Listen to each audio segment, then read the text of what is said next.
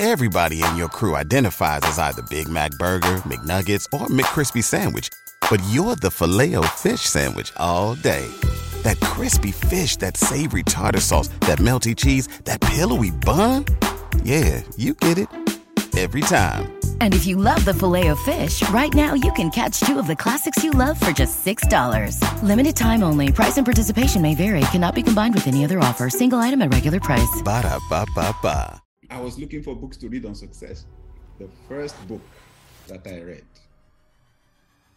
was Tough Times Never Last, but Tough People Do by Robert Schuller.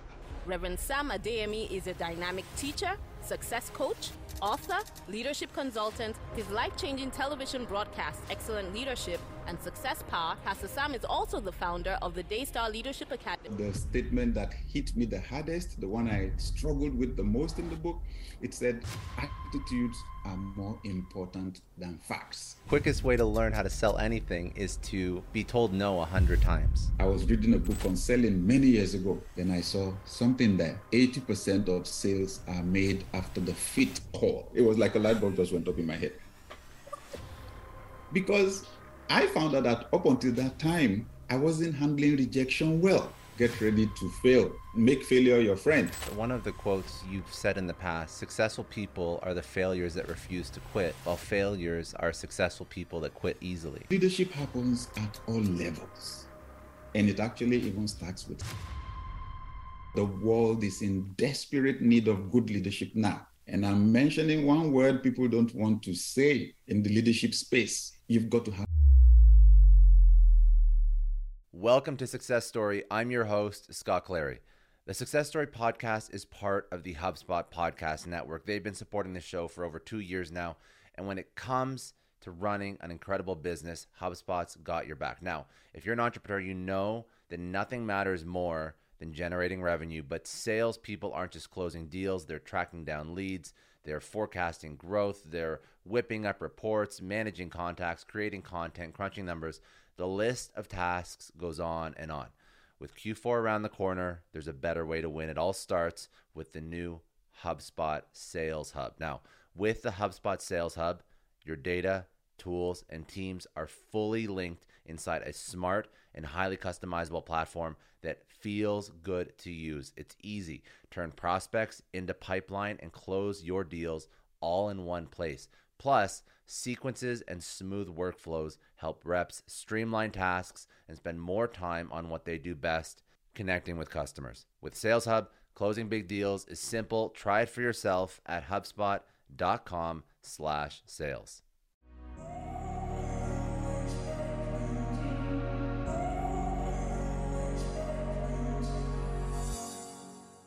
Thank you very much, Scott, for having me on your podcast today. Wow. Well, that's an amazing question you just asked because hmm, it makes me to tell literally the story of my life. Okay, so but that critical point, right, was when I graduated from college and I had studied civil engineering. Okay, so I trained to be an engineer because my dad uh, is a builder. He owned a construction company. His own dad was a builder. So it was like building was family tradition, right?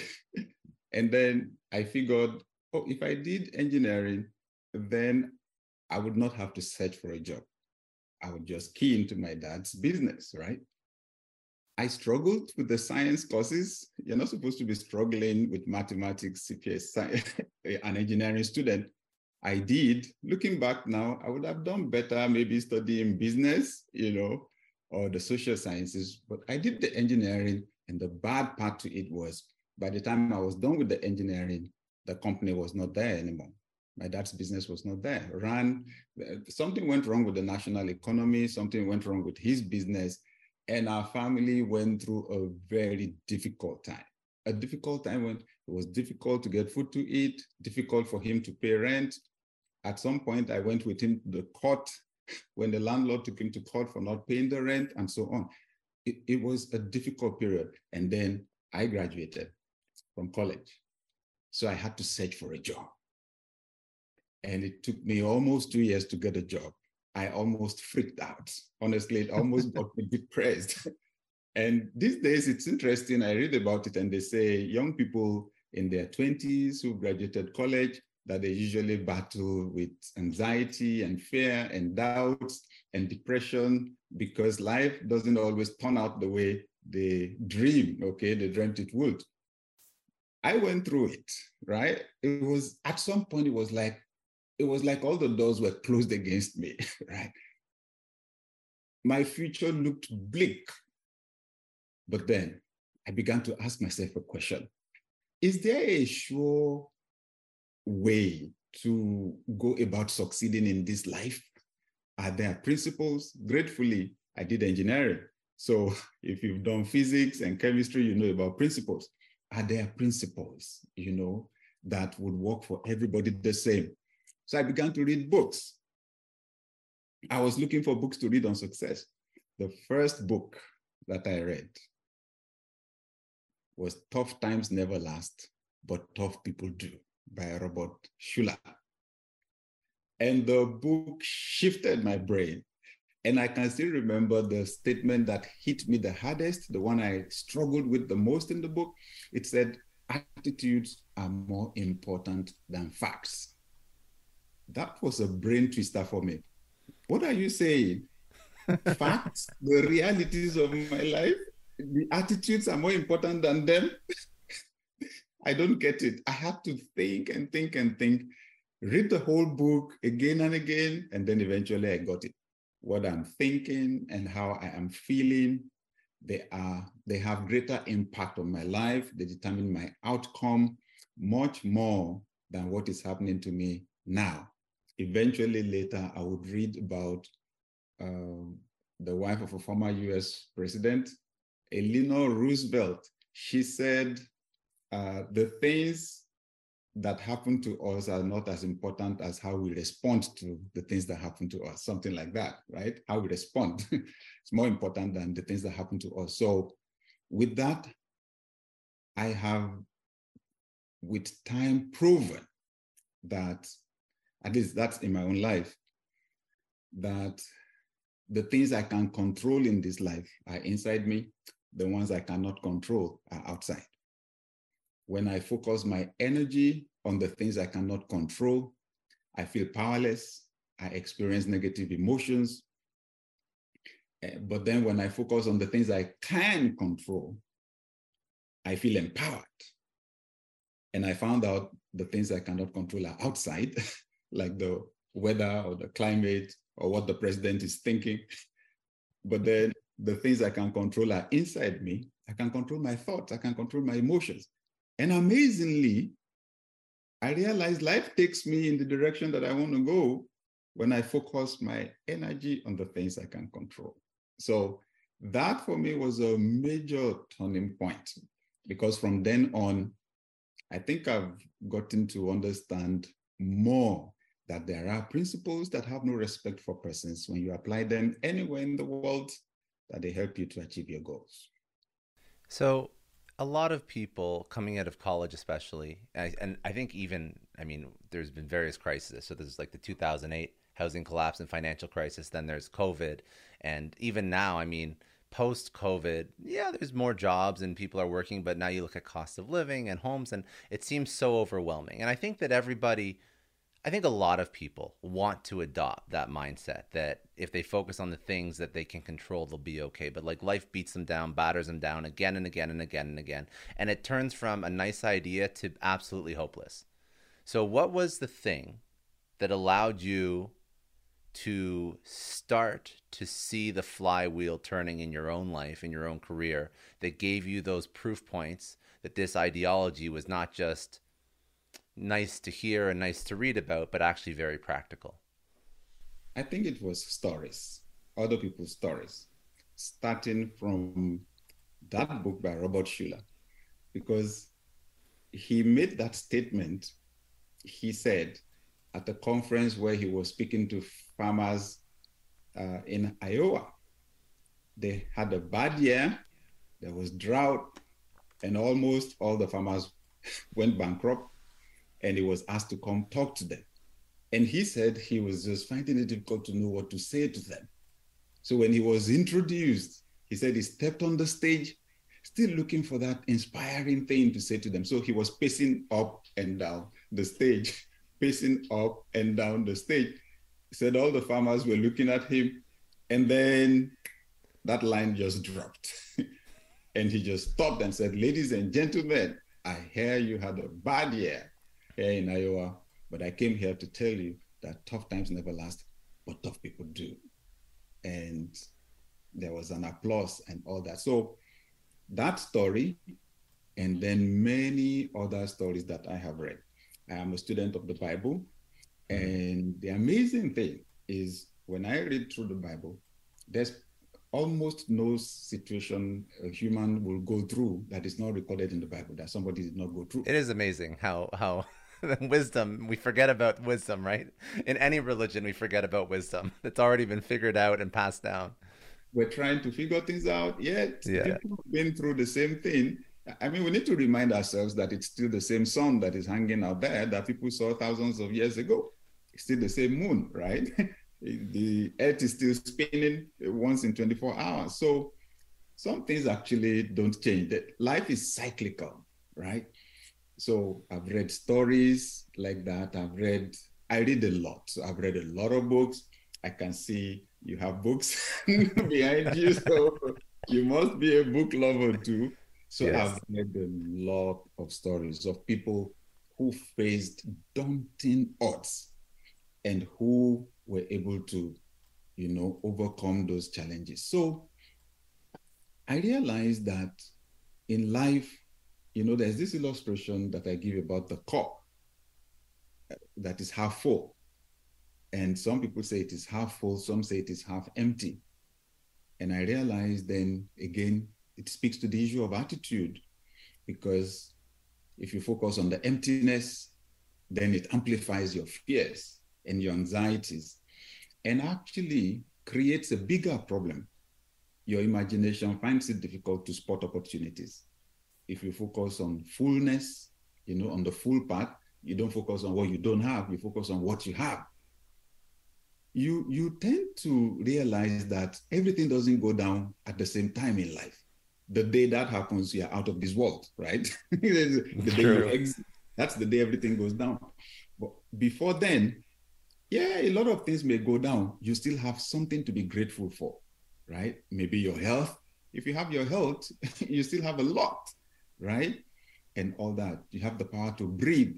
You have relationships and so on. So, uh, when I read people's stories, I find out that the people that are highly successful, this is one thing that they have, that they always focus on the fullness. Even now, you look at the cup again, let's say it's not half full. Let's say it's even just some drops of water that are there. Now, these people that have learned to focus on the drops of water instead of focusing on the empty cup, they tend to even thrive in the midst of chaos. You find out that while everybody runs away from problems, they run towards problems. Example, the 2008 um, recession. When I spoke to my rich friends, I found out while, every, while people were losing their homes, millions of people lost their homes. They were trying to get whatever they could to buy. Right? So people run away from problems. They run, so highly successful people actually run towards problems. So the more I read books, read people's stories, hear people's stories, discuss with people, the more I find out that actually that attitude plays a very big role. One of the one of the quotes um, I think that you've said in the past: successful people are the failures that refuse to quit, while failures are successful people that quit easily. Is this is this what we're talking about here? Right. Um, that just speaks to the fact that everybody experiences challenges. Nobody's life is perfect. They say the grass always looks greener on the other side. Well, it's because they're doing something to the grass on the other side. Nobody has a problem free life. So um, I found out also that this issue of having a positive attitude, looking for the positive side to life, uh, it affects our attitude to failure. Mm. And because everybody fails, because everybody makes mistakes, then what makes the difference is how you see failure. So I found out that highly successful people don't see failure as an end, they see it as a process of learning. Um, in fact, they believe that success is not possible without failure. And honestly, when I remember what we used to do at the lab, science lab, when I was in high school, I, I, I tend to agree with them because whatever it was we were doing then, they said it was experiment, right? They said we were experimenting. And whatever we were doing, we did with small quantities of chemicals because they were experiments. And then eventually, so there's practically nothing man has invented that did not start with experiments. And then eventually they found how it worked. So, which means that actually failure moves you closer to success. So, you find out the people that try more tend to succeed more. So, everybody has the potential to achieve success one way or the other because success is just achieving goals. But if one has the habit of running away when something doesn't work the first time, then the chances of succeeding are greatly reduced. I was reading a book on selling many years ago. Then I saw something there 80% of sales are made after the fifth call. It was a, a bulb, light bulb, it was like a light bulb just went up in my head. Because I found out that up until that time, I wasn't handling rejection well. If I, you know, approached the prospect and they said no, I moved away to go look for somebody else. But when I saw that principle, 80% of sales are made after the fit call, I said, oh, wow. Oh, wow. I need to stay with the same person and talk to them at least five times. Then my chances increase. So, which means I need to prepare to fail four times, right? With each person. So if I want to make five sales, it means I need to prepare to hear no like 40 times or so, right?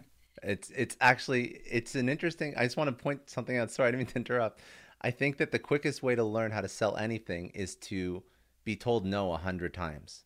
You have to get to those hundred no's, and then that's the point when people will actually then when you'll start to close your first sales because it's not only the the fact that you're already always going to get no's. It's like you're refining your message, you're refining uh, your pitch, you're understanding the questions and the rejections. So I love this. It's a very good example.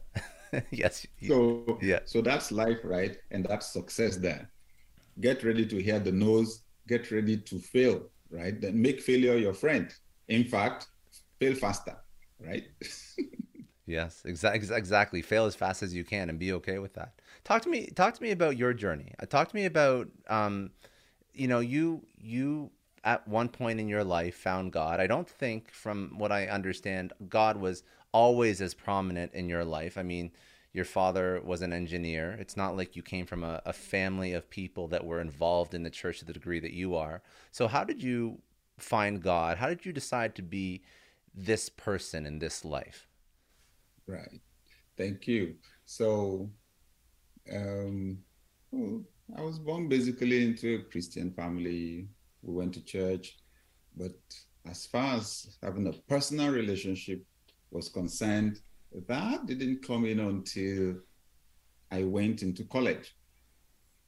Amazingly, one of my uncles had just become a born again Christian. He was a college student and he was like on fire for God. And the first thing he wanted to do was to lead everybody in the family to Christ. especially us young people. So the day my dad took me to college, you know, to resume, he came along. And then at my hostel, he saw all the various groups and clubs in my college. They had put up signs inviting young students to join them. then he said to me, You see, all those, all those adverts. Don't join them, okay? This one for the Christian Union, that's the one you should join, okay? I said, thank you, thank you, uncle. In my mind, I was thinking, you just go away. I want to enjoy my life. Okay, this is the first time I'm having freedom away from home. and I want to do what young people do. But amazingly, somebody came, a preacher came on our campus. And this was like two months after, uh, three months after I resumed college. Did a big crusade, was preaching. And then I just decided to have a change of mind, interestingly, and, and gave my life to Christ, you know, accepted Christ as my Lord and Savior.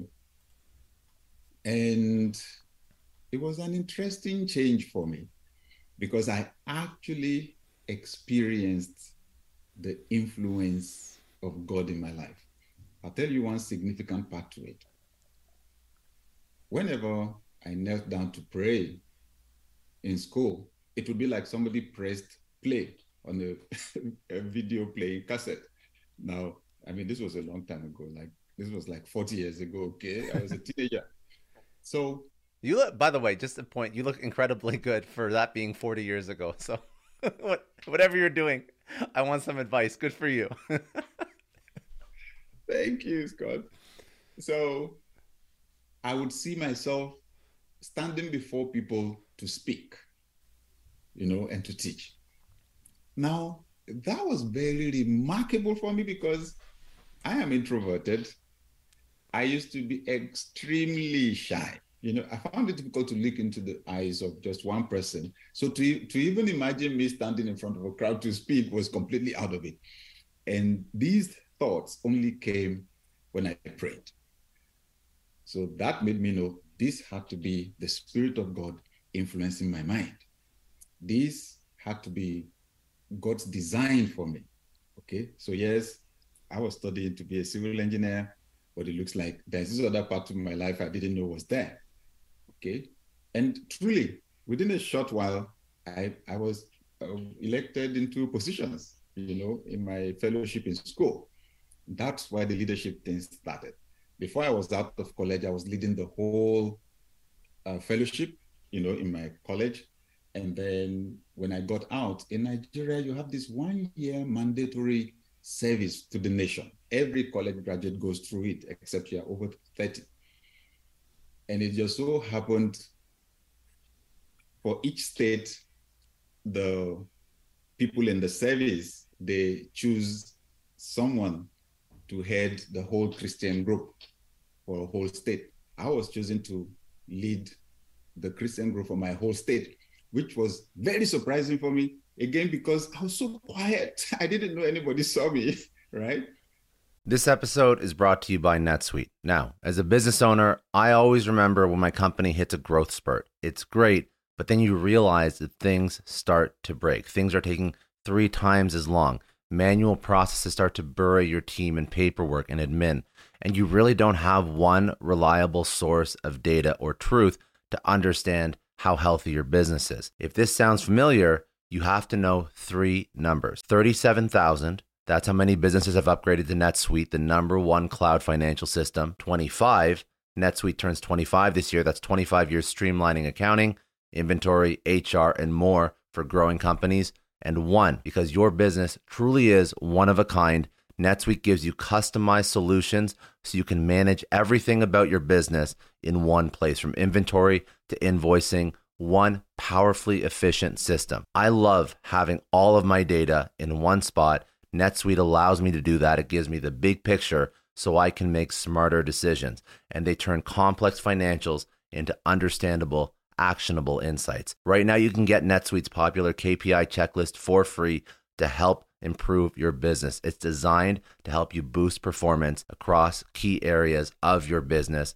Go to netsuite.com slash Scott Clary to download the checklist and see how one complete system can transform your growth. That's netsuite.com slash Scott Clary. Get more control in your business with NetSuite. I want to thank Belay for sponsoring today's episode. They provide solutions that all of us need. They help us get back more of our time because time is the most precious resource. A lot of you listening are business leaders, entrepreneurs. You know that if you spend your time incorrectly, it can make or break your business, your personal, professional relationships. It can completely sidetrack you and stop you from reaching your goals. So I'm going to ask you are you protecting your time? How much of your day is eaten up by tasks that could have been done by someone else? Wouldn't you rather spend your time on things that truly matter? The answer should be yes, because you have to to move the needle on whatever it is you're trying to build. That's where Belay comes in. They are the nation's largest pool of exceptional US based talent. Belay offers flexible staffing solutions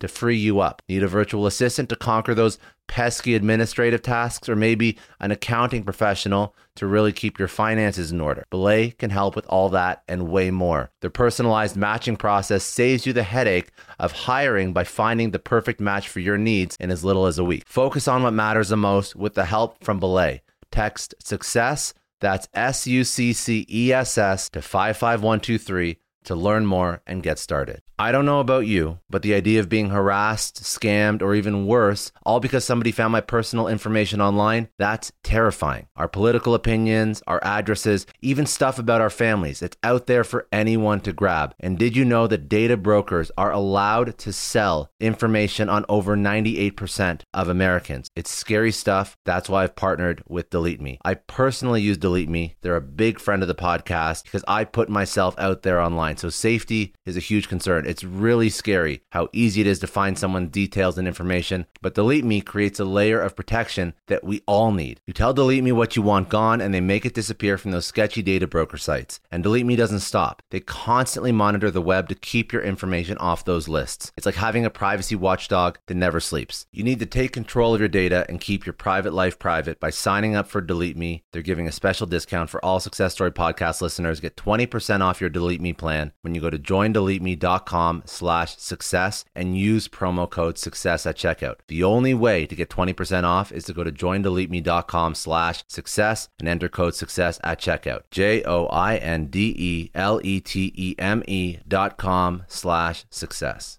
And once you were elected to do that, you couldn't do anything else. That was what you did full time for the one year. So um, so that's that's how I got into this line. The beautiful part to it, like I said, is it's been something really, really practical for me because I was able to discover my talents. Okay. I was able to take my attention off myself because that was what made me struggle at the beginning because things were hard, like I said, for my family. I was desperate to succeed. And to succeed meant to have a good job, to have money, to have cars mm-hmm. to drive, to have a good house and, and, and all that, and be able to travel the world. But, you know, somewhere along the line, an elderly person, a minister at our church, looked at me and said, I want you to read the book. There's something about you. And he gave me the first book I read on leadership. Um, Christian Leadership by Donald S. Altman.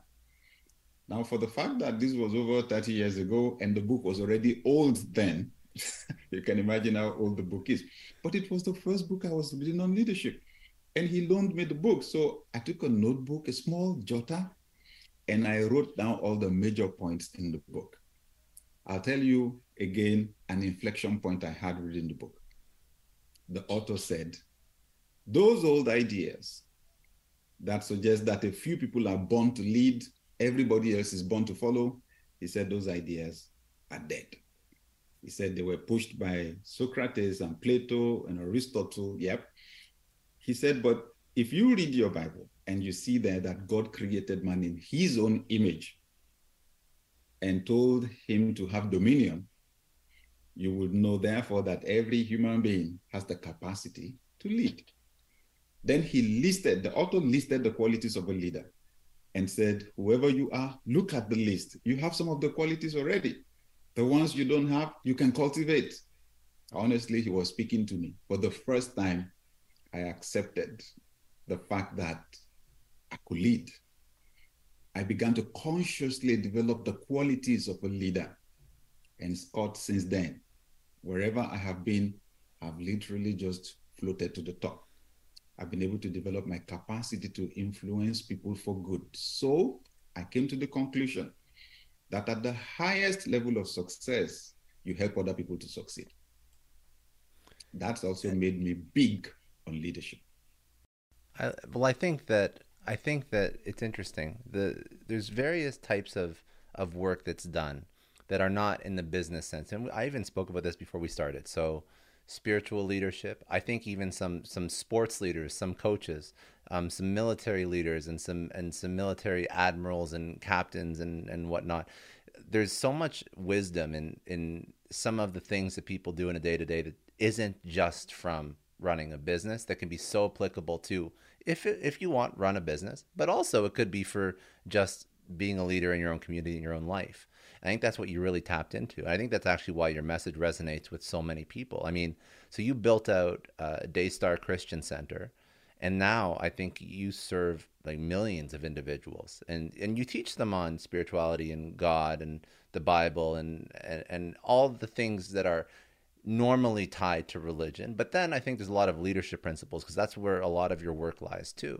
So there's a lot of lessons that you teach over that are, yes, they're rooted in in biblical lessons and wisdom, and but also they they pass over leadership lessons to like elevate the human and the human spirit. I love that. Thank you. I mean, um, I don't know. Maybe it's my background in the sciences, but I just have this passion you know, for giving people information that they can apply to their to day-to-day living.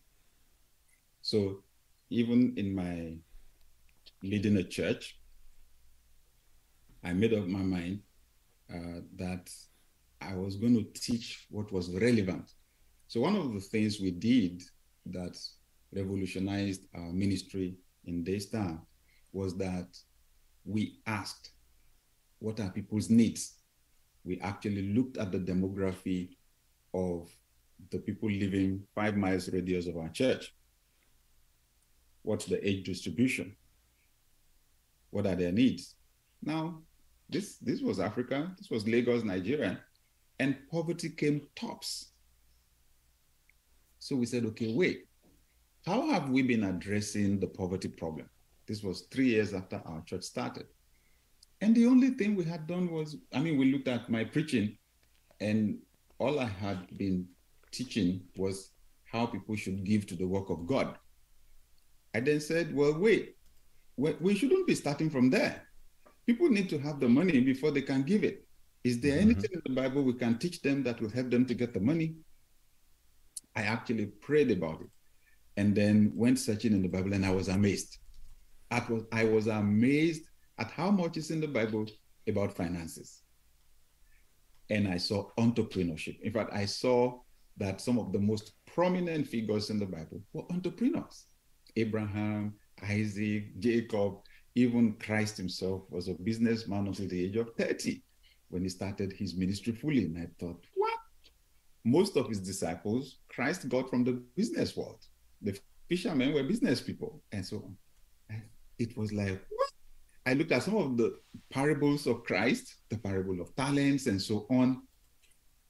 Then I just went, I just, I mean, I exploded literally. I was teaching practical things from the Bible. Now that surprised people a lot. After some time, I zeroed in on entrepreneurship. So by then, because we were meeting practical needs, our church was literally exploding, right? we went from running one service to running four services in 10 months because people were just coming, right? 30 minutes into a service, outside was full. There was a long line outside of people wanting to come in for the next service. Eventually, we were running five services on Sunday morning, right? So the first service, I was teaching entrepreneurship, how to start and run a business from the Bible.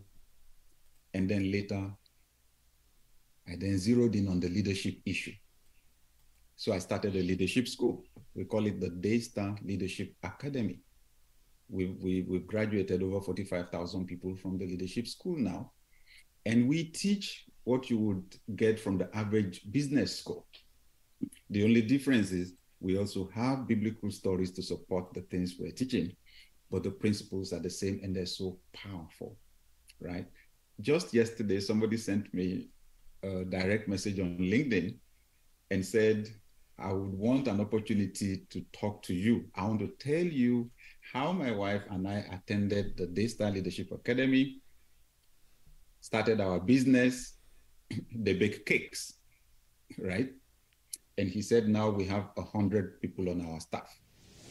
As you all know, the Success Story podcast is part of the HubSpot podcast network, which has incredible podcasts for entrepreneurs, business leaders, people just wanting to upskill themselves. One of my favorites that you need to go check out is My First Million, hosted by Sam Parr and Sean Puri. They have incredible guests Alex Hormozi, Sophia Amoruso, Hasan Minhaj, all sharing their secrets, how they made their first million, and how to apply their learnings to capitalize on today's business trends and opportunity go listen to my first million wherever you get your podcast. Wow that's a very that's a that's a success story. That's already outside yes that's amazing yeah, yeah. so uh, so for me it connects you know. The the major thing um, spirituality provides the relationship with god and all that comes with it. That personal relationship from it you get peace you get joy you get love in spite of circumstances. But more than that, you get powerful values, powerful values that help you to succeed with solid values. With values is the is the differentiator, not just succeed at all costs. Exactly, with values. I'm very curious because now, I mean, this church was started in in uh, in Lagos, but now, I mean, you're you're based in the U.S. and you see the environment of the U.S. and not that God is non-existent. And I'm not a very religious person by any means, and this is not meant to be very preachy. So I really hope people understand where I'm coming from. But I feel like, especially in the U.S., I don't know other countries in the world because I don't live in them and I don't interact with people on day to day. But I feel in the U.S. there's a lack of God and there's a very much a lack of religion and there's a lack of, and people will say, well, it's outdated and you know all those things that were taught are from thousands of years ago and they're not applicable now or they're out of touch. And i, I understand why people think that but i'm very curious about your perspective on do you feel like there's an epidemic of lack of god lack of religion? Do you have opinions on what it could do to society? Do you have even maybe a comment for people to say that it's out of touch out of date? Good question scott. Interestingly when you read the Bible itself, you see people, nations going through a difficult time, crying to God, and then God steps in, the nation prospers. But then when the nation prospers, people's needs are met, they do not feel any desperate need for God. Then there's this cycle.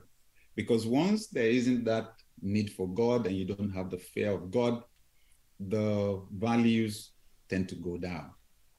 Now, as someone who came from outside to live in the US, uh, I mean, everybody loves the US. And when we try to understand how the US became just so powerful, it's impossible for us to disconnect that from the values, the founding values of the US we read the Declaration of Independence, we see their uh, value for life, we see their equality, you know, we see their some of the liberties, the rights that the average human should have. And it is those values that have powered the US. Uh, um, some time ago, I said, so I've been listening, for example, keenly to the debate on gun violence, for example. And because I've not always been here, so I'm, I'm not deep into it. But for me, what I just want to do is to take it and place it side by side with the founding values of the US. That yes, there was a reason why the amendment was made and people were empowered to carry the guns. But at the same time, this was a nation that was built to value life. That value for life powered everything else in this US, honestly that value for the protection for the human. We had our youngest daughter here in the US, and when she was a little baby, we came on vacation from Nigeria. we were by the swimming pool. The rest of the family was swimming. I was there by the buggy. And somebody came by, you know, and said, Wow, congratulations. That's some expensive cargo you got there, right? Speaking about our baby, right? Yeah. Yeah. Everything about the US speaks to me about value for life. On one of my first visits to the US, in fact, my first visit, I was visiting a friend in Houston, Texas. We were out on a walk in their neighborhood. And my friend, so a neighbor, one of my friend's neighbors, was walking her dog. When when they got close to us, the dog was sniffing my friend. The lady pulled the dog, they went away. Then my friend said to me, You know, it actually would have been good if that lady's dog bit me. I said, What? what kind of a wish is that? He said, You don't understand. That is money. The law protects the individual here in the US. Did you see how she quickly pulled her dog away? If that dog bit me, he said, It's just that I will not enjoy the discomfort, but I will make a lot of money, right? so I say, um, we used to have thou shalt not kill as part of the commandments that were promoted strongly in the US. So, yes, you had the gun, but there was also thou shalt not kill, you know, as an as a value, as value, expression of value for human life. So I would say the, the situation of the US, the lack of uh, strong need for God, passionate for need for God is understandable because people are comfortable. This is the wealthiest nation in the world. You come over to Africa, no social welfare, no food stamps. The roads are bad. Um, no mortgage. The average person does not have access to mortgage to buy a house like you do here easily and all that. The healthcare system, I think that's the scariest, right? The healthcare system. You have emergency services here. Something goes wrong here, you call 911. Oh, there's an ambulance there in three, five minutes. In Africa, you're on your own, except you are extremely well. Even if you're extremely wealthy, you could be stuck in traffic and the siren will be wailing and you'll not be able to go anywhere, right? The hospitals are not as equipped as you have them here with oxygen. So many people have died in Lagos because there was no oxygen at the hospital, things like that, right? No healthcare system. So it's God. So people feel a desperate need for God. It's actually also in the Bible. So I would say uh, for us in the US, uh, we just need to be conscious of the fact that life is cyclical and without strong values, you really don't have value. The US has proven to the world that intangible wealth is more powerful than the tangible one. It's the intangible that controls the tangible. So we must not lose sight of those values. And that value for the invisible world, because this country has built the greatest wealth from ideas. Mm-hmm. So uh, I believe that our development, the technology, science itself proves the existence of God. And that for whatever it is what, uh, we need to continue to have that fear of God, right? So that we, just, we don't find out someday that what we thought we had was not really there. There's so much disruption going on in the world right now, so much disruption. And we can see other countries wanting to compete with the US, uh, some trying to disconnect their economies from the dollar. Nothing is permanent. Uh, we just must never lose sight of our values. And I think that's what spirituality. I agree with that. I, I love that. And I think that you see very, te- very real examples of the non spiritual parts of the US. So, um, ideas and innovation. And you see people with ideas and innovation trying to build things. Very, very smart people, albeit some of them end up being criminal, but they're very smart people building things and and and executing on ideas without values and without ethics and morals. We look at um, look at people that have been arrested that were Forbes 30 under 30 So I mean, the FTX and and and SBF and Elizabeth Holmes and Theranos and and all these other smart entrepreneurs. These are these are not stupid people, but these are people that try to make wealth and innovate without ethics and morals and values. And then this is what happens.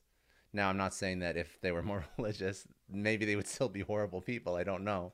But the point is, I feel like the default is to be selfish. That's the default setting for most people because we feel like we have to be selfish to keep up, to afford, even though we could afford a house that's $250,000, we want the $5 million house and the $500,000 car, even though we could get the house for 250,000, whereas in some countries you can't even get a mortgage, right? So this is the, this is the strange world that the US is, where it's not just good enough to be able to fulfill Maslow's hierarchy of needs. Now we have now we have to compete with all these other people that we see on social media and Instagram that are not even living authentic lives. And we think that if we make a hundred thousand, two hundred thousand dollars a year, well, I mean, we're nothing, com- which is like a, an incredible salary for some people, but it's nothing compared to what I see on Instagram. So then you just take shortcuts. Amazing point, Scott. I agree with you absolutely. You know, when they asked Christ, which is the greatest of the commandments, he said, Love. love God. Love your neighbor as yourself. Love. And that cures those things you're talking about. The selfishness, because we humans are inherently self centered, right? Somebody said that's why we love to take selfies, right? inherently self centered. Love is others centered, right? So you turn the focus on other people when love fuels innovation, I think that's when it's most most powerful, right? And love helps us to cure greed. And love helps us to develop contentment, like you're saying, because the question we all have to ask is so when is enough enough? Really? what is enough? Right? When the basic basic needs are met, then me, you focus on other people. I look at Maslow's hierarchy of needs that you referred to and I tell executives, especially when I do my executive coaching, you got here by chasing your needs at the first four levels of Maslow's hierarchy of needs the need for food and drink, the need for shelter and safety, the need for love and belonging, the need for self esteem and respect.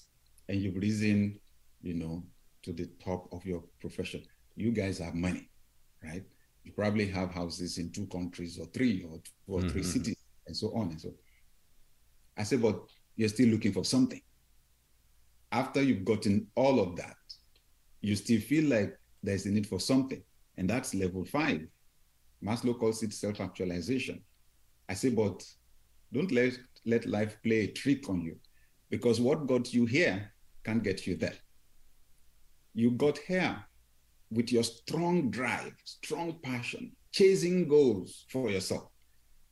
I said, you know, the thing about self actualization, you need to turn around and put the focus on other people, help other people to succeed. So if you continue to just continue to get things for yourself, acquire things for yourself, get success for yourself, you're not hitting level five. You won't find fulfillment.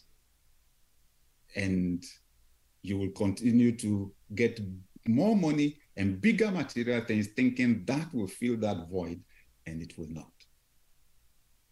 Interestingly, I tell people who are just starting their career don't even wait till you get to the top.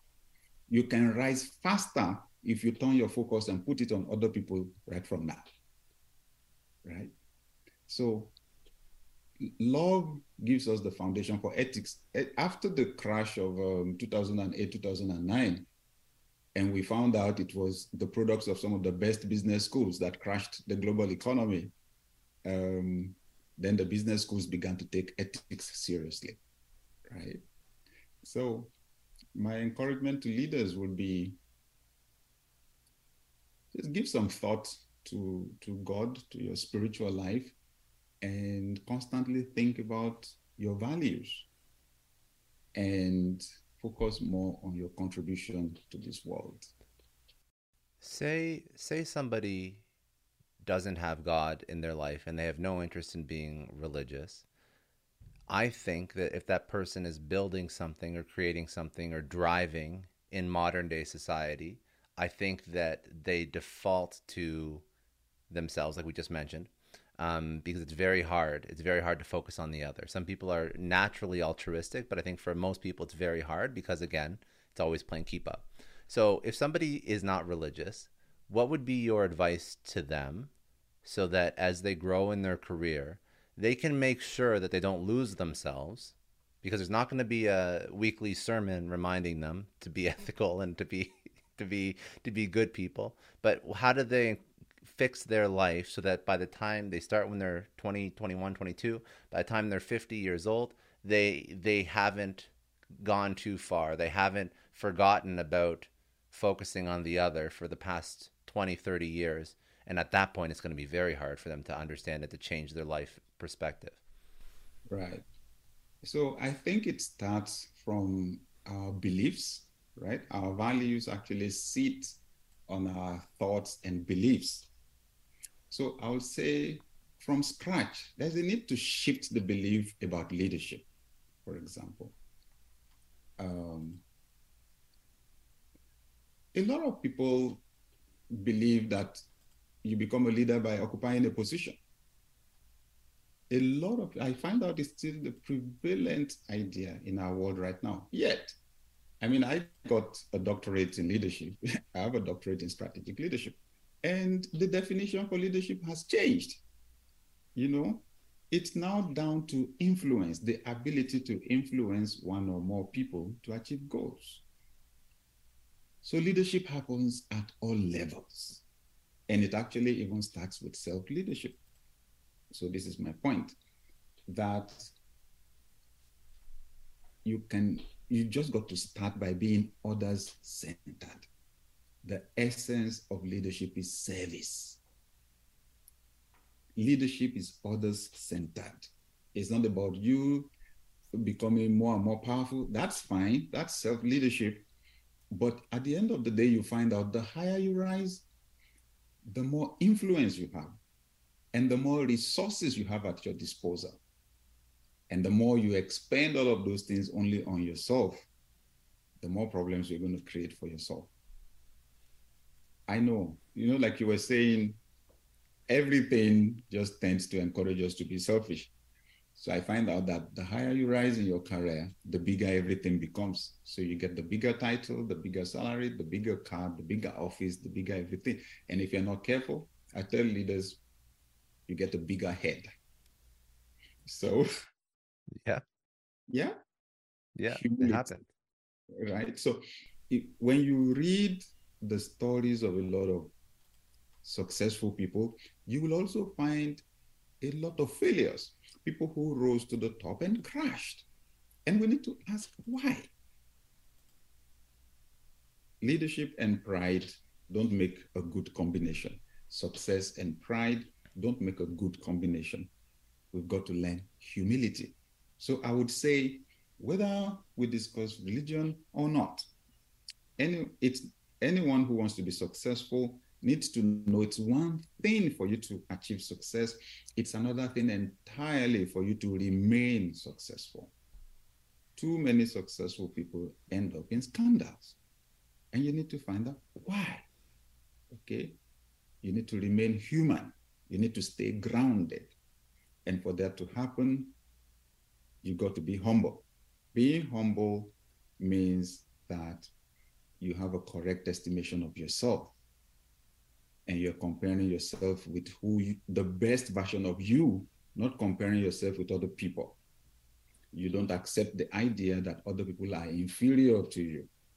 In fact, where you see any lack or deficiencies in other people's lives, you take it upon yourself to do something about it to help other people to be stronger and more successful. And we call that service, meeting their own needs. So I would say every leader needs to do that and to reevaluate their values, their thoughts, and their progress with respect to some of these powerful grounding values as we move on on our journey. One of the things that I find so interesting about your work is the range of people that you've helped. So you've helped when you first started your church in, in Lagos in Nigeria. You mentioned, I mean, obviously, uh, the people in the local community. Some of them are not as well off, and and especially comparing to some of the executives that you've coached in U.S. companies, um, the the range and the dichotomy and the and the gap between the two apparent lifestyles is huge. But I'm very curious if there are similarities or differences. Describe me the conversations and the problems that you help people through in the most impoverished impoverished situations as well as some of the most wealthy and rich and and quote unquote financially successful people in the world. Amazing. Yeah there are huge differences. There are also similarities interestingly so talking about the differences like i mentioned earlier uh, in the developing part of the world you know and when I speak to people in Africa, in Asia, in South America, it's it's pretty much the same because most of the countries are developing, so the cultures are similar. So what you find is the disparity in income or the the wealth gap. Yes.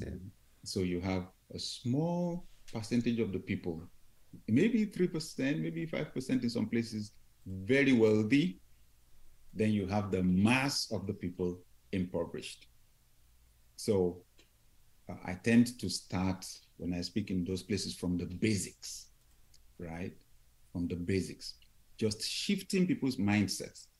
Because when somebody is raised in poverty, it colors their mindset, colors their thinking, colors the way they see the world.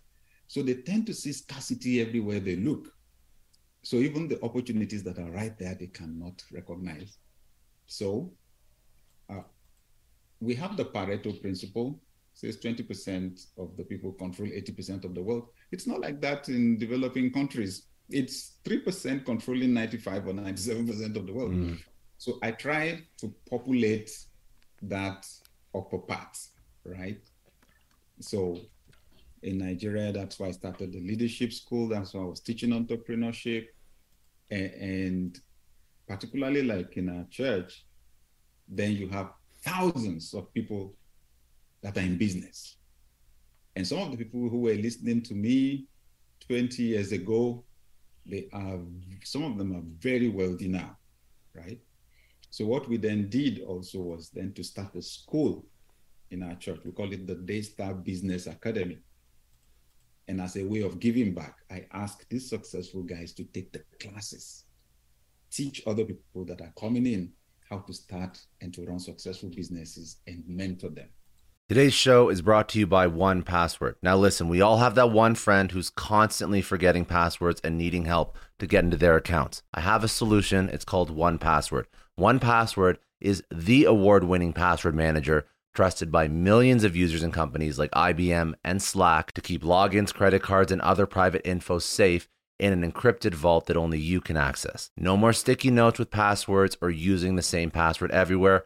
I've been using 1Password for a year now and I can't recommend it enough. It saves me time from having to reset passwords and gives me peace of mind knowing my info is secure. With convenient features like automatic password generation and login autofill, 1Password takes the hassle out of passwords. You can use it on all your devices iOS, Android, Mac, PC. Everything syncs seamlessly. And with top notch security audits and encryption, your data stays private. So do yourself a favor and check out 1Password today. Go to onepassword.com slash Clary and get a two week free trial. Let 1Password remember all of your logins for you so you can remember what really matters. That's onepassword.com slash Clary for two weeks free. I want to take a second and thank Indeed. They're a huge sponsor of the Success Story podcast. And as business leaders, we're all driven by the search for better. But when it comes to hiring, the best way to search for a candidate isn't to search at all, it's to match with Indeed. Now, if you need to hire, you need Indeed. Indeed is your matching and hiring platform with over 350 million global monthly visitors according to Indeed data, and a matching engine that helps you find quality candidates fast. And Indeed doesn't just help you hire faster. 93% of employers agree Indeed delivers the highest quality matches compared to other job sites according to a recent Indeed survey. You need to ditch the busy work. You need to use Indeed for scheduling, screening, and messaging so you can connect with candidates faster all the tools you need are in one spot. Join more than 3.5 million businesses worldwide that use Indeed to hire great talent fast. And listeners of the show will get a $75 sponsored job credit to get your jobs more visibility at Indeed.com slash Clary. Just go to Indeed.com slash Clary right now and support our show by saying you heard about Indeed on this podcast. Indeed.com slash Clary. Terms and conditions apply. If you need to hire, you need Indeed. Just a quick question Have you ever had one of those oh no moments when you realize that you accidentally deleted a huge file? Or worse, your whole computer dies. I know I have. It's happened to me a lot, but don't sweat it. The sponsor of today's episode, Backblaze, they have your back. It is unlimited backups for all your Macs, your PCs, or even your whole company, and it's really affordable, under a hundred bucks a year. If you're running a business, they take the stress out of protecting everyone's data. If you need more bells and whistles for compliance, so on and so forth, they have enterprise options too. Honestly, losing data sucks, but Backblaze makes getting it back easy. They have restored billions of files. They offer tons of restore options, including rapid recovery in an event of data loss or ransomware. And you can access your backed up data from everywhere and anywhere in the world using their web app, iOS, or Android apps. It's been recommended by the New York Times, Inc., Macworld, PC World, LifeWire, Wired, Tom's Guide, 9 to 5 Mac, and tons more. And best, you can try it fully featured with no risk at backblaze.com slash story. They set up that link for all Success Story podcast listeners. That is a no risk free trial at backblaze.com slash story. Seriously, back up your stuff. Now, um, when I come over to the developed part of the world, it's not exactly the same. Uh, most people have their basic needs met, at least once you can keep a job right? If you have high, high school education and you can keep a job, basic, the basic needs are met. It's being wealthy that may not be there, but basic needs are met. So, in terms of similarities, I find out though that there's still this wide gap. Interestingly, mm-hmm. that that fact that the basic needs are met also t- tends to dull people's senses and to get them to be satisfied with little. And then when changes happen, disruptions happen, it's just so easy to lay them off, you know, because they're so easy to dispense with. Uh, I was surprised when I got the data on the volume of people that play the lottery in the US. It's humongous, right? It's humongous and the fact that most people don't have money in their savings, right, to take care of emergencies. So yeah, basic needs met, um, you know, but people just go from paying one bill to the other. So I also find the need to still educate people here on how they can put themselves on better footing, especially doing business, right? Um, but they are very different scenarios. There are things I would say in the US that I would not even bother to say in Africa because that's not their problem. Here, I need to tell people to be generous because you know, I actually was I was gonna say I wasn't sure what what the what obviously massive differences. Not to be naive, there's massive differences, but I I was what you just described was an interesting answer to something that I've always assumed, which was why are immigrants so successful at building businesses and being entrepreneurs? And I think it's because they aren't complacent and they come from a place of having very little and then being transplanted to a place where there's endless opportunity. And that's why that's like the immigrant advantage in entrepreneurship. So it's very interesting that you just basically outlined exactly why that is. That's that's the answer. Exactly. It's it's that drive you you for someone to leave their country, you know, and to come thousands of miles, you know, hundreds of miles to live in another country altogether, you know, that kind of a person is a risk taker. The person yeah, yeah. is willing to to pay some price to achieve their goals. So with that drive, they come, their eyes are more open to opportunities and they take them. Let's talk about just some some some really important last lessons that you that you're focused on teaching over right now. And it could be you pick the group that you want to speak to. I mean when you listen to this podcast I, we probably do have some listeners in in africa um, but obviously the majority of the people are in the us and some of them are entrepreneurs and some of them are people that are just starting their business and some of them are people that are um, trying to uh, you know start a side hustle or move up in their career.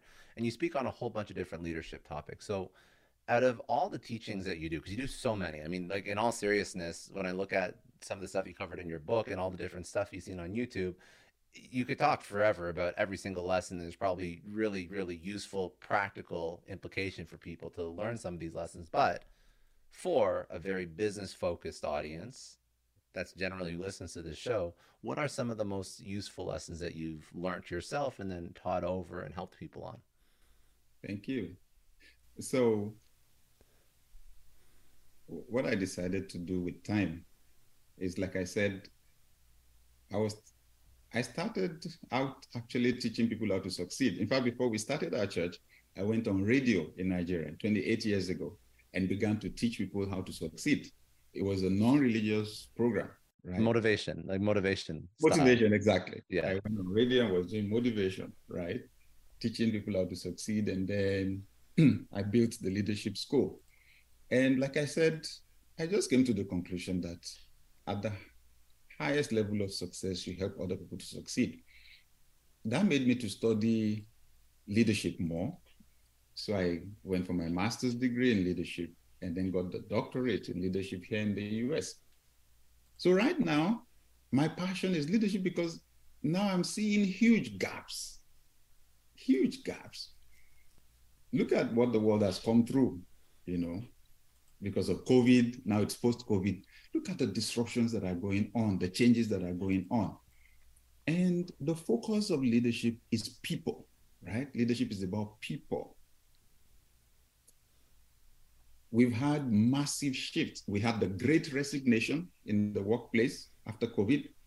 And I'll tell you it's because there were massive shifts in human psychology.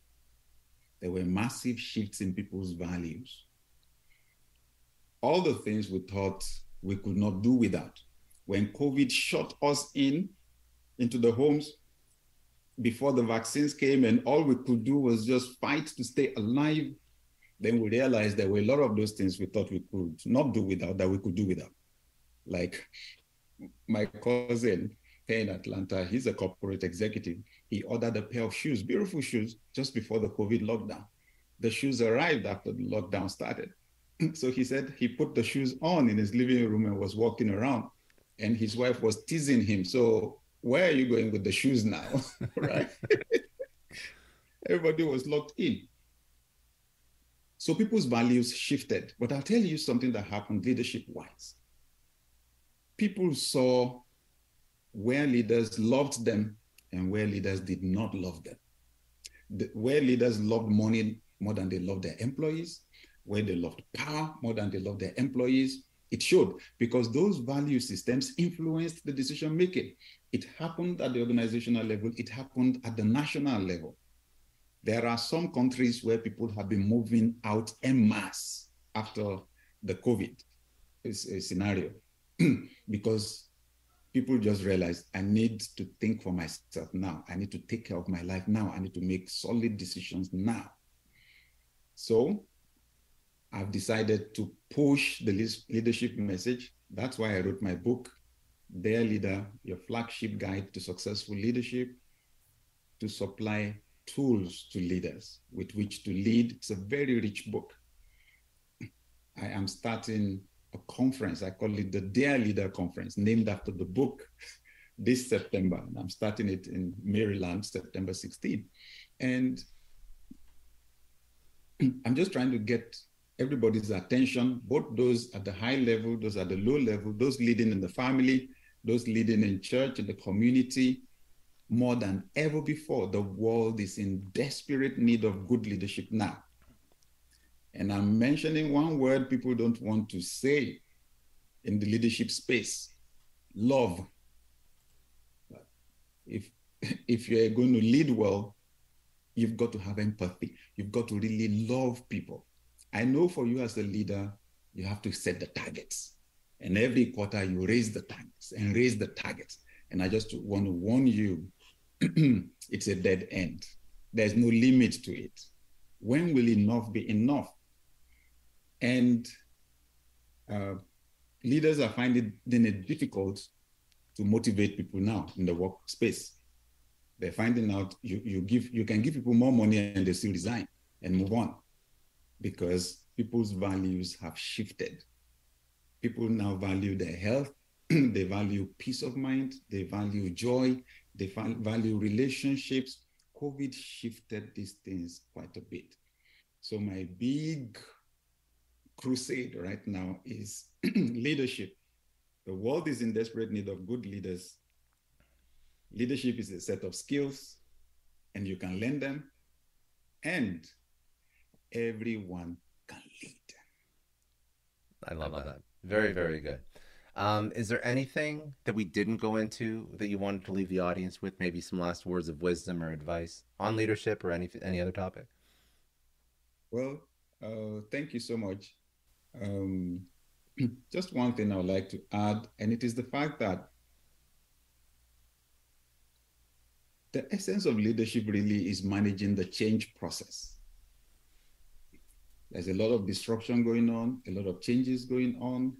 Leaders need to pivot, leaders need to set goals. But to achieve those goals, there's got to be change. Now, managing people through the change process is going to be one of those things that will confuse leaders the most right now. Because you're trying to fix something at this end, something is unraveling at the other end. I'm seeing that with a lot of leaders now, even presidents of nations. So I just want to say there's a way to manage the change process or take people through it.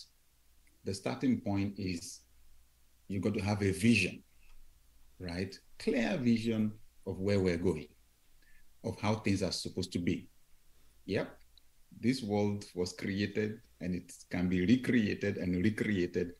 And those of us here just have to keep working towards making it a better world. What's your vision? Secondly, you've got to communicate the vision. You got to people need to know what you're saying, where you believe we should be going, right? Before they'll go with you. In communicating vision, sometimes it can be tricky. I learned a lesson many years ago. I made an announcement in church. I thought everybody was supposed to clap, and they were just looking at me. when I asked around afterwards, I found out while I was excited, I was declaring this goal about growth. What they were actually thinking was how the growth was going to affect them. and they weren't sure. So I found this old saying that everybody has an internal radio that is permanently on WIIFM. What's in it for me? so I came back the next week, made the same announcement in a different way. I began to talk about the benefits, what they will get when this change will happen, and everybody was happy. So, their leader, you've got to be able to sell the benefits of the change, develop a detailed plan, execute, evaluate what's working, what's not working, institutionalize what is working. So let's manage the change process well. Finally, leadership is not enough now for executive leaders. Strategic leadership has to come in. In other words, you've got to be able to lead through rapidly changing scenarios. I recommend scenario planning. Instead of just planning, scenario planning don't expect things are going to work perfectly. They likely won't right now. So play up three possible scenarios or five, right? Stretch everything to the limit. What's the worst possible scenario? Then prepare, right? And then you'll be better prepared to record to see the challenges that come and the changes as opportunities when they show up. So leadership is not enough. We need strategic leadership now to walk into the future. I love that. If people want to reach out to you, where should they go? Any of the links that you want to drop in the show, any of the socials, um, let people know where they can reach you. Thank you. So my website is samadeyemi.com, S-A-M A D E Y E M I dot com. I'm on uh, Instagram. It's the T H E, then my name, Sam Adeyemi. I'm on Twitter, Sam underscore A D E Y E M I. And I'm on Facebook, Sam Adeyemi. Perfect. And uh, I ask these questions at the end. So the first question I want to ask you was if you could tell your 20 year old self one thing, what would it be? Take the long look, plan as far ahead as you can. Plan 50, 60, 70 years ahead. It doesn't need to be complicated. Just have some basic ideas of where you want to go because there's something they call the law of time perspective. I think it was a, Harvard professor that discovered it, Edward Burns. The longer the time you take into consideration while making your plans and taking action, the higher you rise. So the person who plans for 10 years always rises higher than the person planning for 10 weeks or 10 months. It's amazing. They say it's a law. So think ahead to the end of your life. Then come back, start from where you are, and take it step by step. I think I I I was too desperate when I was young. I was almost going to break my health. Don't don't break your mental health, my young friend. Um, 20 to 30, explore. Do all the experimenting you want to do. And then at the end of the decade, review what you've done. You've identified your strengths, your weaknesses, your talents, your opportunities. Then 30 to 40, do more of what is working. Expand it the best way you can. Um, by the time you've crossed 50, you turn around to mentor other people. I love this. And then last question I ask everyone. What does success mean to you? That is a profound question. So, I read in the dictionary that success is for you to achieve your goals, for you to turn out as expected. And I believe that, and I set goals. I don't want to live one single day without any goal, right? Even if it's to sleep, right? But then I was reading a part of the Bible one day in Luke chapter 12, and Christ told a story about a man who set goals. He was a farmer, set goals, and he turned out that he exceeded his goals. They said he harvested a whole lot more than he expected. So he said to himself, What am I going to do now? He said, I'll pull down my, my storehouses. I will build bigger ones. Then I will store all my crops. Then I will say to my soul, Take it easy, relax, eat now, and be merry let's just party. Jesus said, and then God spoke and said, You're a fool. Uh, tonight your soul will be required of you. And then who will own all those things you spent your life building? It confused me at first. It was like, hey, hey, hey, hey wait, wait, wait. God, you mean you you hate someone being successful? What's your problem with that? Why did you kill him? but I had to read the passage slowly before eventually I found something everything was about himself. There was no mention of God. And I thought, wait, there's a goal none of us set the goal of being born into this world and existing as a human. I could have been a, a lizard, you know, an insect. Somebody designed this life. My life, this life is too special. My potential is too huge for me to just be an accident. So the person who create who designed my life, he must have had some goals at the back of his mind before sending me here. I think real success is finding out what those goals are and achieving them. And then that gave a whole new meaning to the judgment as it is described in the Bible that someday every human will appear before God, there will be the judgment. I said, okay, it must be that that would be the day when God will compare what you achieved with what you were sent here to achieve. So success for me is to discover God's goals for my life and to achieve them.